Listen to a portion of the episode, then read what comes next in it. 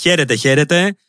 Είμαι ο Αποστόλης Κουμαρίνος. Καλώς ήρθατε σε ένα ακόμα podcast on the speakers και δίπλα μου, μαζί μου σήμερα, έχω τον φίλο μου και έναν ξεχωριστό άνθρωπο. Θα καταλάβετε τι εννοώ με αυτό στην πορεία της συζήτησης.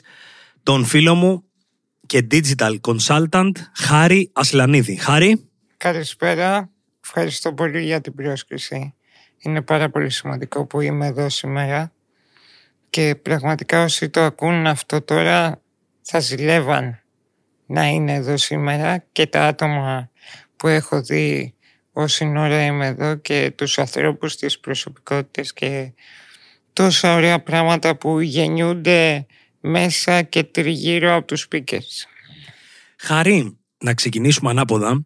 Πρόσφατα βρέθηκα στην. Ε, πρόσφατα, σχετικά πρόσφατα τέλος πάντων, βρέθηκα στην παρουσίαση του βιβλίου Ναι του Στέφανου Ξενάκη και κάποια στιγμή στην παρουσίασή του έχει μια φωτογραφία σου μαζί, είστε μαζί με τον Στέφανο, φοράτε και δύο μπλούζες των The Speakers και περιγράφει την, ε, την φιλία σας και τα όσα έτσι πιστεύει για εσένα. Όταν πρωτογνωριστήκαμε εμείς οι δύο. Οπότε όταν ήρθαμε σε πρώτη επαφή με τους speakers μαζί ως άνθρωποι απέναντι, απέναντι σε αυτό το κομμάτι. Τι ήταν αυτό το οποίο πίστεψες για τους speakers, τι ήταν αυτό που νόμιζες ότι είναι, για να φτάσουμε λίγο και στο γιατί βρισκόμαστε εδώ σήμερα. Σε γνώρισα ένα Σάββατο βράδυ, ακριβώς πριν τρέξουμε το μαραθώνιο πρώτη φορά μαζί δεν σε ήξερα; Σε έψαξα στο LinkedIn και είδα ότι έχεις πετύχει μέχρι στιγμής στη ζωή σου. Μετά αφού τρέξαμε και λέω ο τύπος αυτός έχουμε τρέξει 42 χιλιόμετρα και έχει χαιρετήσει 4.200 ανθρώπους κατά την πορεία της διαδρομής. ε; Λες και ήσουν ο Public Relations Manager του Μαραθωνίου μετά τερματίζουμε και μου λέει σε θέλω κάπου για τους speakers και έκατσα και έψαξα μετά, δεν είχα ψάξει το πρώτο βράδυ.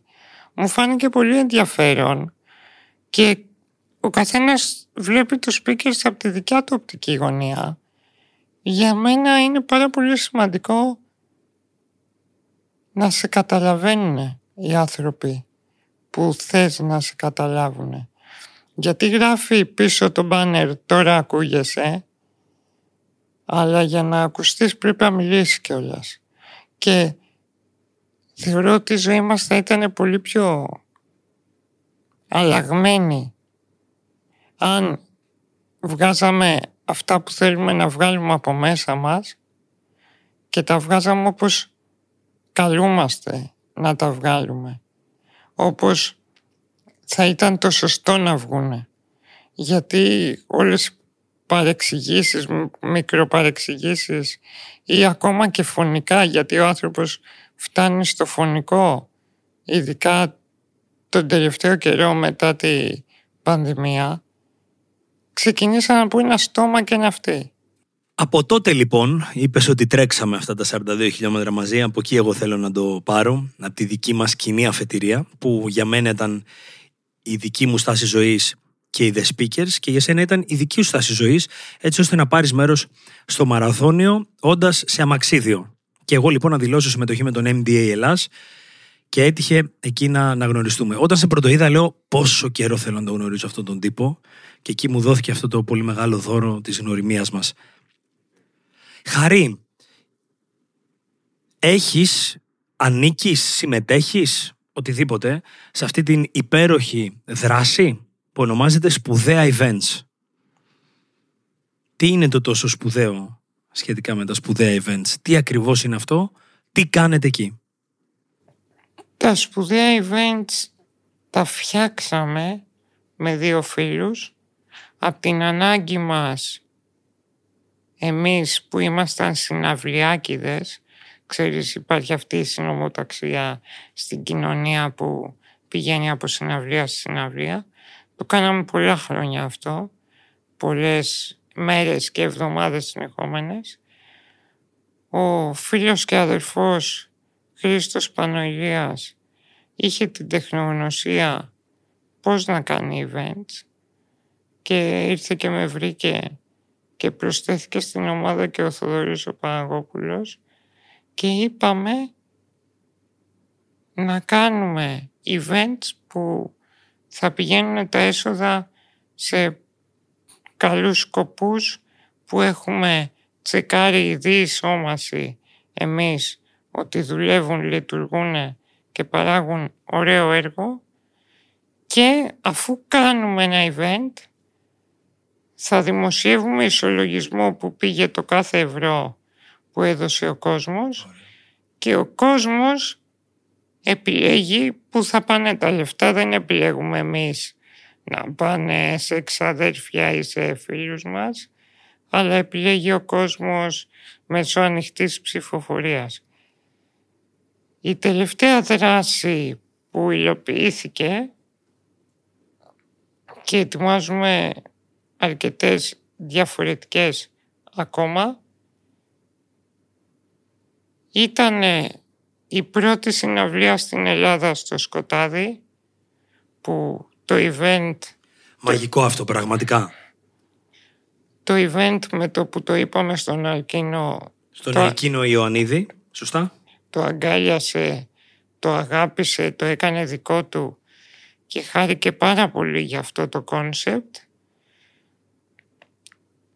Και πραγματικά σου λέω και το λέω σε όποιον με ρωτάει γι' αυτό οι στιγμές που ζήσαμε εκείνα τα δύο βράδια ήταν αξέχαστες. Δεν ήταν απλά αξέχαστες γιατί όλοι ζούμε αξέχαστες στιγμές. Ήταν κάτι πρωτόγνωρο, κάτι πολύ διαφορετικό. Δεν κατάφερα να παρευρεθώ αλλά είναι συγκινητικό και καταλαβαίνουμε ότι πραγματικά δημιουργεί έντονο κοινωνικό αντίκτυπο αυτό το οποίο μας περιγράφεις, αυτό το οποίο κάνατε εκείνο το βράδυ και εύχομαι να και περιμένουμε τις επόμενες τέτοιες εκδηλώσεις με τα σπουδαία events. OK. είπα ότι έρχονται πολλά μας αρέσει να κάνουμε concept τα οποία είναι έξυπνα, δημιουργικά και μας βοηθούν και εμάς να μην βαριόμαστε. Πρόσφατα γίναμε και μέλη σε έναν incubator πανευρωπαϊκό που μας ανοίγει τα φτερά να κάνουμε πράγματα και εκτός Ελλάδας και αυτό που λες η κοινωνική ευαισθητοποίηση για ανθρώπους με τυφλότητα π.χ. είναι κάτι που βοηθάει μια κοινωνία που αν είχε κάποιες δικαιολογίες ότι εγώ πάρκαρα στη ράμπα ή εμπόδισα με τραπεζοκαθίσματα τον τυφλό είτε έκανα οποιαδήποτε χαζομάρα, το έκανα γιατί δεν ήξερα. Άρα όσο πιο πολλούς συνανθρώπους μας, συμπολίτες μας, τους φέρουμε σε επαφή με σπουδαίους σκοπούς, σπουδαία events, σπουδαίους ανθρώπους και σπουδαίες μνήμες να κρατάνε, μειώνουμε το κακό. Υπέροχο, υπέροχο. Ευχαριστούμε. Είχα παρακολουθήσει μια συνέντευξη, μια συζήτηση που είχες με τον Στέφανο Ξενάκη στο YouTube. Πραγματικά σας προτρέπω να μπείτε να πατήσετε χάρη σα Λανίδη Στέφανος Ξενάκης στο YouTube και να δείτε αυτή την 20 λεπτή συζήτηση. Αξίζει πλήρως. Χάρη, πες μας λίγο για όσους δεν σε γνωρίζουν να σε γνωρίσουν. Είσαι σε αμαξίδιο, κουνάς τους δύο σου αντίχειρες, σωστά. Τι έγινε, έτσι γεννήθηκες Ποιο είναι ακριβώς το, το, το θέμα που συμβαίνει; Λέγεται νοτιά μυϊκή ατροφία. Όταν γεννήθηκα δεν υπήρχε καθόλου γνώση περί του ζητήματος και επειδή δεν υπήρχε γνώση υπήρχε αυτό το άγνωστο, αυτό το κενό, αυτή η μαυρίλα γεννήθηκα με την ατάκα από τους γιατρούς ότι προετοιμάζα τους γονείς μου για το θάνατό μου. Άρα μεγαλώνοντας σε ένα κόσμο που μου έλεγε εμείς θα συνεχίσουμε χωρίς εσένα ότι βίωσα, βιώνω και συμβαίνει σε αυτόν τον κόσμο είναι πραγματικά ένα δώρο.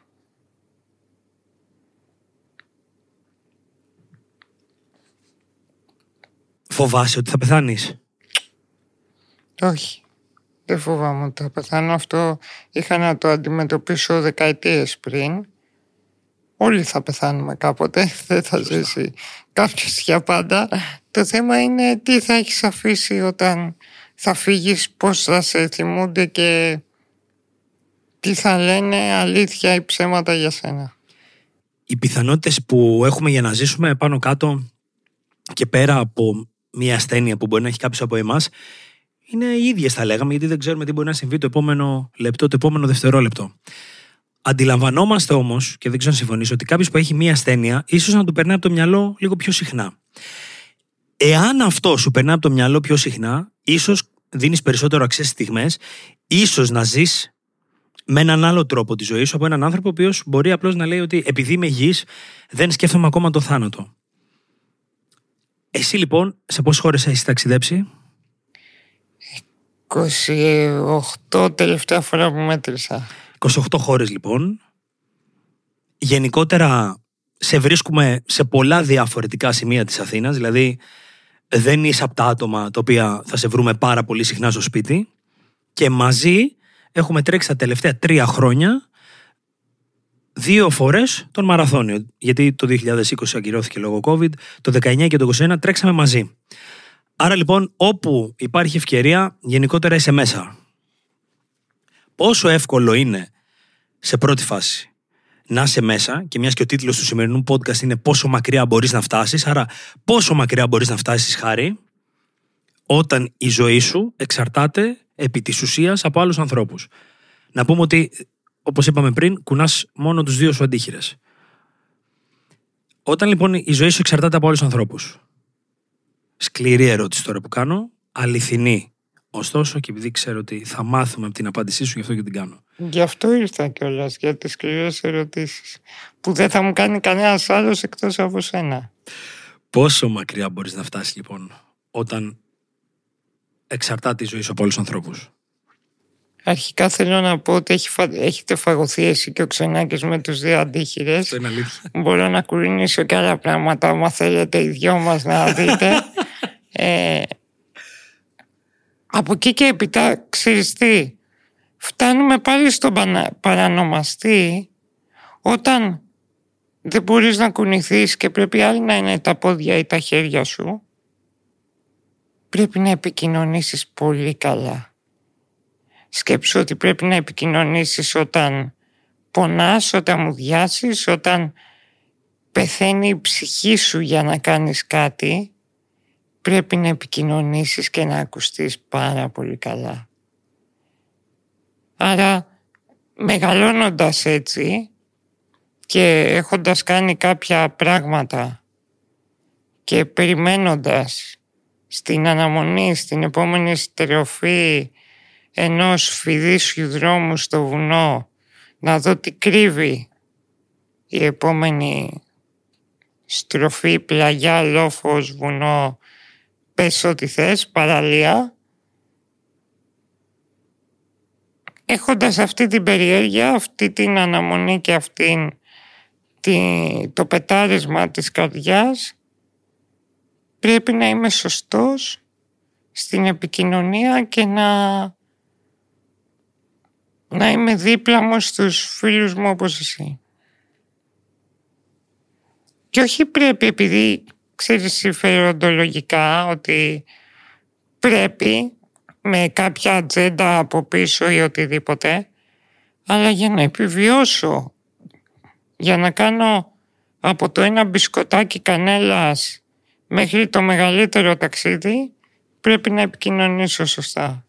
Λοιπόν, είμαστε φίλοι τρία χρόνια. Δεν είχα σκεφτεί όντως τη σημαντικότητα της επικοινωνίας στη ζωή σου και ναι, πάρα πολλές φορές μου λες σήκωσέ μου το πόδι ή βοήθησε με να ξεπιαστώ ή όλα αυτά αλλά όντως, αν δεν είσαι ακριβής δεν θα μπορέσει ο άλλος να καταλάβει τι ακριβώς έχεις ανάγκη αλλά και την το γεγονός ότι θα πρέπει να εκφράζεσαι όσο και να μην θες να επιβαρύνεις άλλους ανθρώπους όσο και να μην θες να ζητήσεις κάτι ή να πεις όπου πριν πέντε λεπτά ζήτησα κάτι να το ζητήσω ξανά τώρα ότι είναι ο μοναδικός τρόπος για να μπορέσεις και εσύ να, να βιώσεις αυτό το οποίο έχεις ανάγκη να βιώσεις εκείνη την χρονική στιγμή. Στη συνέντευξη που είχες δώσει στο Στέφανο σε ρωτάει και σου λέει αν σκέφτηκες ποτέ γιατί σε μένα; Και απάντησες όχι δεν το σκέφτηκα ποτέ αυτό ποια είναι τα όμορφα πράγματα που σου έχουν συμβεί μέσα από τη δική σου οπτική. Γιατί έντονα θεωρώ ότι θα μας πεις αρκετά όμορφα πράγματα που σου έχουν συμβεί ή που εσύ διαχειρίζεσαι τη ζωή σου έτσι ώστε να σου συμβούν. Όταν με φώναξες δεν ήξερα ότι θα είναι 9 ώρο το podcast. Άρα βάλτε καφέ, βάλτε τσάι, δεν ξέρω τι θα βάλετε. Πρέπει να μιλάμε για ώρες. Δεν μπορώ να τα ξεχωρίσω, Αποστολή; Από κάτι πολύ απλό, όπως έναν ήλιο που έμπαινε μέσα σε, στο νερό, σε μια παραλία, ε, μέχρι ένα φρεσκοχιονισμένο εγάλαιο να πατάω το χιόνι με το καρότσι και να λέω Ρε φίλε δεν έχουμε ξαναδεί χιόνι εδώ πέρα, καλός ή κακός. Μέχρι το μεγαλύτερο ταξίδι που κάποιοι άλλοι το ονειρεύονται πάρα πολύ από ένα καναπέ.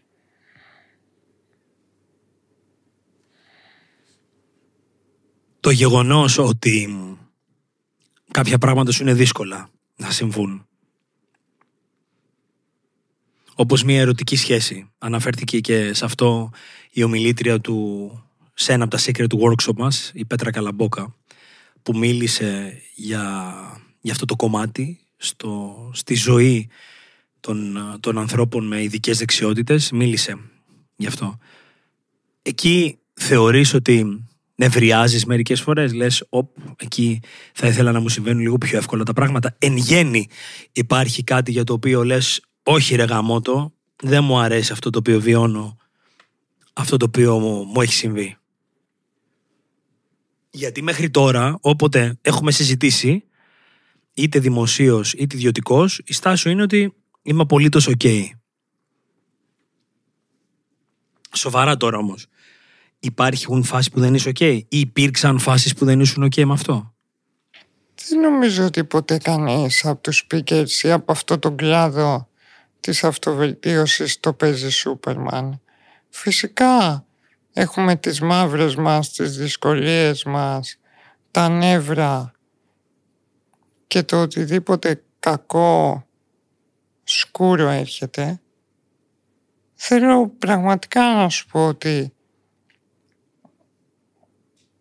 δεν, δεν περνάει από το μυαλό μου αυτό το πράγμα γιατί είμαστε ό,τι είμαστε έχουμε ό,τι έχουμε it is what it is. Πράγματα που μετανιώνω είναι πράγματα που δεν έκανα. Όχι πράγματα που είμαι. Δεν μπορώ να μετανιώσω για κάτι που είμαι. Γιατί αυτό είμαι. Ας δούμε τι μπορούμε να κάνουμε με αυτό που είμαστε. Τώρα η ερωτική σχέση όπως πολύ καλά λες, σίγουρα θα ήταν καλύτερο να ήταν πιο εύκολα τα πράγματα. Να έχω τα χέρια τα δικά σου, τα πόδια του παλέ και ε, το σώμα του βόπι. Αλλά είμαι αυτό που είμαι και στην τελική η αρτιμέλεια ή η σωματική ακαιρεότητα φτάνει πάλι αγαπημένα μου αποστόλη στον παρανομαστή ότι ελέγχεται από το κεφάλι σου. Άρα, αν μια ερωτική σχέση ήταν πάρα πολύ απλή λόγω αρτιμέλειας, δεν θα βλέπουμε τα διαζύγια που βλέπουμε. Πάμε πάλι στον παρανομαστή της επικοινωνίας ότι μια ερωτική σχέση θέλει επικοινωνία. Και θέλει επικοινωνία είτε είσαι σε καρότσι είτε δεν είσαι. Και θέλει να δίνεις στον άλλον με το κεφάλι σου και όχι μόνο με το κορμί σου. Γιατί με το κορμί σου πόσες ώρες θα δώσεις. Να δίνεις με το κεφάλι σου πράγματα να παίρνεις πράγματα να μην το κάνεις ανταποδοτικά αλλά να δίνεις χωρίς να περιμένεις να πάρεις. Και αυτή η σχέση του Δούνε και Λαβίν να συνεχίσει για χρόνια, δεκαετίες όπως βλέπαμε τους γονείς μας ή τους παππούδες μας. Άρα, για να το κλείσω λίγο κάπως όλο αυτό,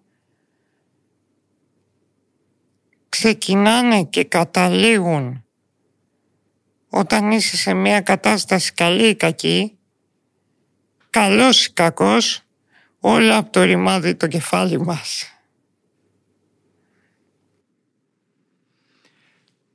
Πόσο σωστό είναι αυτό που είπες για τις ανθρώπινες σχέσεις, για τις προσωπικές ερωτικές σχέσεις. Πόσο σημαντικό είναι το που πραγματικά οφείλουν να βασίζονται και πόσο σε δεύτερη μοίρα μπορεί να έρχονται κάποια άλλα πράγματα όταν επί της ουσίας έχεις τα πιο ουσιώδη, που ένα από αυτά βέβαια είναι μια υγιής επικοινωνία. Αν μπορώ να σε διακόψω επίσης, έπιασα την ανάσα σου και χώθηκα σαν σφίνα. Όπως λέει ο πολύ καλός μας φίλος, ο Βαγγέλης ο Αυγουλάς, κανείς δεν έχει συμβόλαιο με την αρτιμέλεια και ερωτική σχέση που έχω βιώσει εγώ ή εσύ και έχουμε φτάσει σε επίπεδα ευτυχίας και ε, να ξέρεις ότι είσαι ολοκληρωμένος εκείνη τη στιγμή δεν θα πρέπει να εξαρτάται από το αν σπάσω το πόδι μου. Αυτό το ψυχικό, αυτό το εγκεφαλικό, αυτές οι ενδορφίνες και οι σερετονίνες εξαρτώνται από την επικοινωνία δύο κεφάλων. Δεν θα πρέπει έτσι. Και πολλές φορές έχω βιώσει πράγματα λόγω της αρτιμέλειας ή όχι, αλλά τελικά ο παρανομαστής που κάτι κρατάει ή κάτι δεν κρατάει, κάτι που μας κάνει ευτυχισμένους ή κάτι που δεν μας κάνει ευτυχισμένους με το άλλο φίλο είναι το κεφάλι μας. Εάν μπορούσες αυτή τη στιγμή να έχεις στα χέρια σου ένα λιχνάρι και έχεις την ικανότητα να ζητήσεις δύο ευχές, ούτε μία ούτε τρεις. Ποιες θα ήταν και γιατί; Πολύ δύσκολη ερώτηση ρε φίλε. Πολύ δύσκολη ερώτηση. Μια πολύ εύκολη απάντηση που μου έρχεται σχετικά με το χρήμα ή το χρόνο θα ήθελα να έχω χρόνο. Γιατί με το χρόνο μπορείς να κάνεις ό,τι βάλει το κεφάλι σου που λέγαμε πριν. Η δεύτερη θα ήταν για μια καλύτερη κοινωνία με ποιο τρόπο όμως. Θεωρώ ότι όλοι οι άνθρωποι, αν δεις ένα μωρό, ένα βρέφος, δεν έχει κακία μέσα του. Θεωρώ ότι είναι παρεξηγημένη. Από το χειρότερο εγκληματία μέχρι το, το τελευταίο λαμόγιο. Μία καλύτερη κοινωνία για το κοινό καλό για να ζούμε όλοι μας καλύτερα. Για να ζούμε όλοι μας καλύτερα. Όσο καλά και να είσαι σαν άτομο που συζητούσατε, το πρωτάθλημα θα το πάρει η ομάδα, δεν θα το πάρει το άτομο. Θα το πάρει η ομάδα το πρωτάθλημα. Με μια πρόχειρη απάντηση αυτό είναι. Άμα μου έδινες δύο ώρες μπορεί να σου δίνει άλλες απαντήσεις. Εάν στο Secret Workshop, να το πω διαφορετικά, που κάναμε τον Φεβρουάριο, λες λοιπόν ότι κοίτα δεν με ενδιαφέρει τα αρνητικά, τα αρνητικά κομμάτια, στιγμές, καταστάσεις που μπορεί να σου συμβούν, ότι λες εκεί μπορούμε να κάνουμε συναγωνισμό όλοι. Σωστά αναφέρεις εκεί. Πες μου, λες, πώς μπορώ να ζήσω καλύτερα τη ζωή μου. Πες μου, πώς μπορώ να επιτύχω πράγματα. Πες μου, πώς μπορώ να, να δω θετικά τις στιγμές. Και όχι να σταθώ στα αρνητικά. Αυτή η δική σου στάση ζωής, δηλαδή το να μην στέκεσαι στα αρνητικά. Πώς έχει βοηθήσει μέχρι τώρα, πρακτικά; Γιατί κάποιος άλλος, εάν ζούσε έστω μία ώρα από την πορεία της ζωής σου, δεν ξέρω αν θα είχε κουράγιο και για τον εαυτό μου, βάζω και τον εαυτό μου μέσα, να δει οτιδήποτε θετικό. Άρα, ρεαλιστικά μιλώντας. Ανάλογα ποια ώρα δεν η Αποστολή. Σωστό. Ε, ανάλογα ποια ώρα. Κάποιες ώρες δεν τις αντέχω ούτε εγώ στη ζωή μου. Πώς λοιπόν κάποιος περνάει από το αρνητικό στο θετικό, Τι είναι αυτό το οποίο δουλεύει σε σένα, Νούμερο ένα και νούμερο δύο, εάν η δική σου στάση ζωής. Όχι αν, η δική σου στάση ζωής πώς έχει βοηθήσει μέχρι τώρα; Γνωρίζοντας άλλους ανθρώπους, ανοίγοντας νέα μονοπάτια, εξελίσσοντας επαγγελματικά, προσωπικά; Αν με έχει βοηθήσει όχι δεν θα ήμασταν εδώ τώρα να κάνουμε αυτό το podcast. Αυτό είναι αλήθεια. Ξεκινάμε από εκεί. Και σκέψου λίγο με το μυαλό σου πόσα παιδιά με αναπηρία είναι εκεί έξω που δεν θα τα μάθεις ποτέ και δεν τα ξέρεις. Και τι μπορεί να κάνουν αυτά τα παιδιά, άσε με εμένα, εγώ τι ήταν να κάνω το έκανα. Και έχω να κάνω σίγουρα πολλά ακόμα. Πώς θα γίνει αυτά τα παιδιά να βιώσουν κάτι; Κάτι, όχι το 100% που έχω κάνει με, το, με την τρέλα που κουβαλάω ή με την άγνοια κινδύνου που έχω, να κάνουν κάτι. Κάτι το οποίο θα είναι έξω από μία οθόνη. Γιατί αυτά τα παιδάκια που γεννιούνται τώρα, παρόλη, όλη, παρόλη τη γνώση, την τεχνολογία που υπάρχει, δεν ξέρω αν ζουν εκτός της οθόνης. Αυτό είναι ένας πόθος δικός μου καθώς μεγαλώνω τι θα γίνει με αυτά τα παιδιά; Τώρα, επανέρχομαι πάλι σε αυτό που έλεγα πριν. Στο Secret Workshop το Φεβρουάριο με τον Στέφανο, θα φτερνίζεται σήμερα, δεν παίζει, δεν το παίξαμε σούπερ ήρωες. Είμαστε δύο απλοί άνθρωποι που φάγανε την κοπριά τους και κάτι κάνανε με αυτό που φάγανε. Έχω μαύρες μέρες, έχω μαύρες νύχτες. Θέλω, επιζητώ, προσπαθώ, παλεύω να μην έχω μαύρες εβδομάδες. Μου δίνω τον εαυτό μου, μου δίνω την ευκαιρία στον εαυτό μου να ζήσω τη μαυρίλα μου, να τη βιώσω, να πατήσω καλά στον πάτο για να σηκωθώ πάνω. Πολλές φορές σε καλούν ως ομιλητή παρακίνησης, ως keynote speaker σε μεγάλες εταιρείες, πολυεθνικές ή μη. Όπου μάλλον, υποθέτω, διόρθωσέ με, μέσα στην αίθουσα βρίσκονται αρτιμελείς άνθρωποι. Αυτό δεν σημαίνει ότι δεν αντιμετωπίζουν προβλήματα. Πώς νιώθεις όντας μη αρτιμελή που μιλάς σε αρτιμελείς ανθρώπους οι οποίοι αντιμετωπίζουν τα δικά τους θέματα αλλά σε ένα αντικειμενικό πλαίσιο δεν είναι τόσο σοβαρός όσο είναι το δικό σου.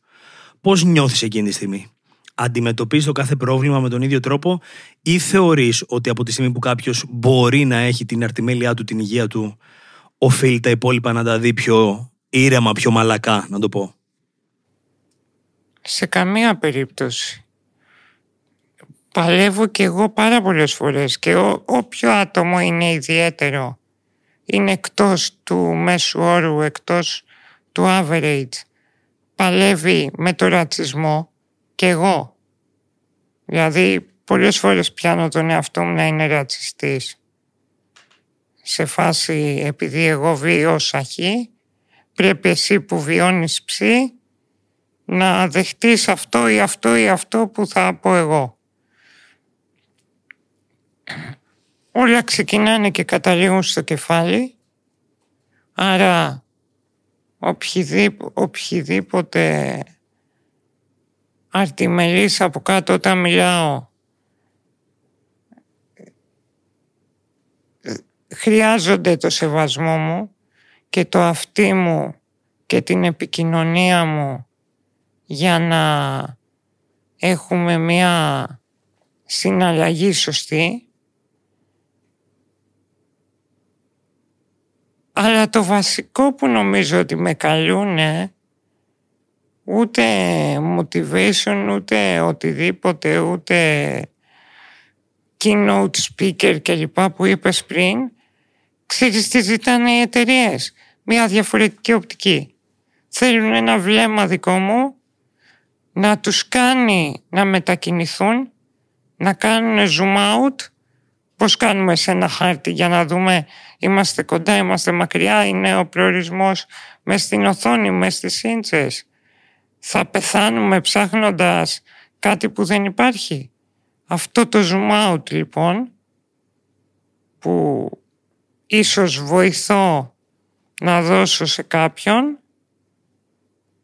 και να γίνουμε μια παρεούλα στην εκάστοτε εταιρεία, να συζητήσουμε πώς θα βελτιωθεί όλο αυτό το μελίσι που έχουν φτιάξει εκεί και να κάνουμε, αποστόλη μου και evaluate, να κάνουμε μια κριτική μετά από έξι μήνες από ένα χρόνο με αυτή την κίνηση που κάναμε τι έγινε. Υπήρχε βελτίωση από το ένα μπήκαν και από το άλλο βγήκαν.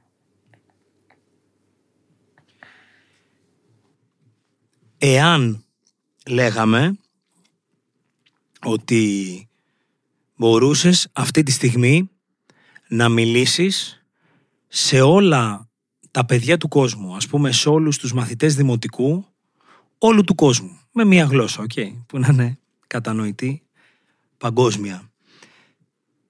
Πες μου τρία πράγματα που θα μοιραζόσουν μαζί τους μέσα από τη μέχρι τώρα πορεία ζωής σου. Μου έχεις κάνει κάτι ερωτήσεις που θέλω κάνα μερόνυχτο για να σκεφτώ για να μην πω κάτι το οποίο θα τα ακούσω αύριο στο podcast και θα πω καλά κάτι καλύτερο δεν σκέφτηκες. Νομίζω το πρώτο πράγμα δεν είναι να πούμε τίποτα στα παιδιά να ακούσουμε τα παιδιά. Εμάς μας ακούσαν όταν μεγαλώσαμε. Μας άκουγε κανείς. Και ποιος ήταν ο καλύτερος μας φίλος; Αυτός που, τελικά μας άκουσε.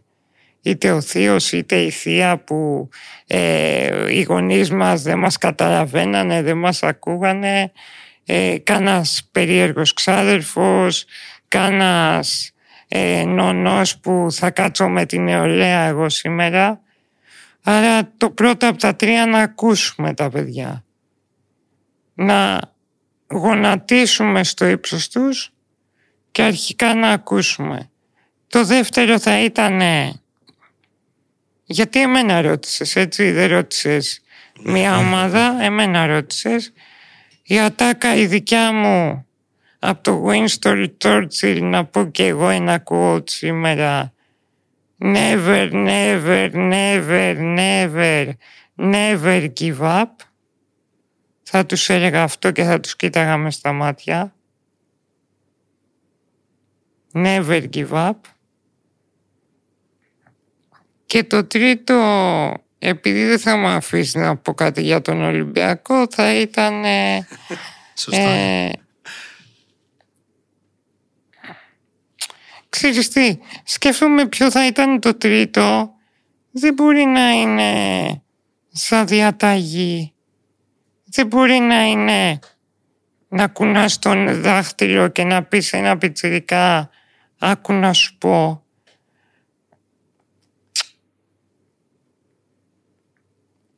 Θα έλεγα ότι το τρίτο θα ήταν πάλι πάλεψε μέχρι την τελευταία σταγόνα του αίματός σου να βρεις αυτό που σε κάνει γεμάτο, που σε κάνει ευτυχισμένο. Βρες το μέρος σου, την κοιλάδα σου, τον καταράχτη σου, το, την παραλία σου, το βουνό σου, που νοητικά πας εκεί, αισθάνεσαι γεμάτος, δεν εξαρτάσαι από τίποτα, από κανέναν, από γυναίκα, από άντρα, από κυβέρνηση, από λεφτά, από ε, σπίτια, επιτυχία, δόξα, οτιδήποτε. Βρες αυτό το μέρος στο μυαλό σου και άραζε εκεί. Άραζε εκεί. Αν υπάρχει ακόμα η λέξη άραζε τότε και δεν την έχουν καταργήσει και δεν τη λένε κάπως αλλιώς όπως φλέξη ή οτιδήποτε. Πριν σου έδωσα το βραχιόλι μου που Ευχαριστώ, δώρο. Δώρο οι καλεσμένοι του podcast, παιδιά, να έρχεστε. Λοιπόν, το βραχιόλι μου που γράφει πάνω το προσωπικό μου μότο ζωής, το οποίο βέβαια δεν το έχω πει εγώ, το έχει πει ο Ναπολέοντας λέγεται μάλλον, μπορεί να μην το έχει πει επακριβώς, αλλά στο μυθιστόρημα του Κόμι Μοντε Κρίστο αναφέρεται εκεί. Λοιπόν, αυτό λοιπόν λέει Kings or Pawns, στη ζωή είμαστε βασιλιάδες ή πιόνια. Και μου το έδωσες. Πολύ σημαντικό. Και δεν έχεις άλλο, έχεις άλλο, δεν βλέπω άλλο. Δεν έχω άλλο αυτή τη στιγμή στο χέρι μου, όχι. Πω πω το παντρεύτηκα τώρα, αυτό πάει. Υπερβολικός. Βασιλιάδες ή πιόνια; Ή τι βλακίες είναι αυτές που λέω; Όχι μαζί σου. Αν ένας φίλος σου τόσο καλός στη καρδιά σου, στην ψυχή σου, έχει μια ατάκα, τη σέβεσαι. Είναι το σεβασμά του, είναι η ατάκα του. Δεν μπορείς να, να την ε, ισοπεδώσεις. Η προφανής απάντηση είναι βασιλιάδες ή πιόνια, αλλά πριν λίγα δευτερόλεπτα σου είπα ότι ένας βασιλιάς, το mindset του βασιλιά, το, το mindset του λιονταριού, του βασιλιά της ζούγκλας, δεν έχει να κάνει άμα το αν ακούει κανείς. Δεν έχει να κάνει με την τσέπη του ή με τις γυναίκες του ή τα λεφτά του ή τα σπίτια του, τις σπηλιές του ή οτιδήποτε. Έχει να κάνει με το ότι εγώ Είμαι ο βασιλιάς και δεν με ενδιαφέρει τι θα πει κανείς. Και πολλά προβλήματα νομίζω στο σημερινό πλανήτη είναι γιατί υπάρχουν βασιλιάδες που στο mindset τους είναι πιόνια. Υπέροχο φίλε μου. Κλείνοντας, ποιο είναι το δικό σου μότο ζωής και γιατί; Never give up. Αυτό με κάνει να κινούμε, να προχωράω και να, και να αναπνέω σαν το καρχαρία. Να κολυμπάω. Αυτό να κρατήσουμε, να μην εγκαταλείπουμε ποτέ. Μην τα παρατάς ποτέ. Και όχι πάλι με στάση κουνώντας το δάχτυλο αλλά με στάση έλα να πιαστούμε από τον νόμο και είμαι δίπλα σου. Μην τα παρατάς ποτέ. Έλα να τα πούμε. Σε ευχαριστώ φίλε μου. εγώ. Θα έχω κατά νου τα λόγια σου αλλά και την συζήτησή μας και προσωπικά θα αποτελείς για μένα πηγή έμπνευσης και έχουμε πολλούς ακόμα μαραθωνίους νομίζω να τρέξουμε. Σωστά. Και άλλους αγώνες που θα μπορούσαμε να κάνουμε για άλλους σκοπούς. Σωστά. Σωστά. Λοιπόν, χάρη μου, σε ευχαριστώ πάρα μου πάρα πολύ. Τη χάρηκα πολύ την συζήτησή μας με τον Χαρεσλανίδη σήμερα. Με πολλά νοήματα για πολλές φάσεις και καταστάσεις της ζωής μας. Ένα νέο podcast κάθε Τετάρτη, διαθέσιμο από τις 5 το πρωί σε Spotify, Apple Podcasts και Google Podcasts. Είμαι ο Αποστόλης Κουμαρίνος. Και μέχρι την επόμενη φορά, τι λέμε, πάμε να το πούμε μαζί Χαρούλη. Never give up. Αντί να πούμε keep speaking λοιπόν, σήμερα τι θα πούμε; Never give up. Never give up λοιπόν.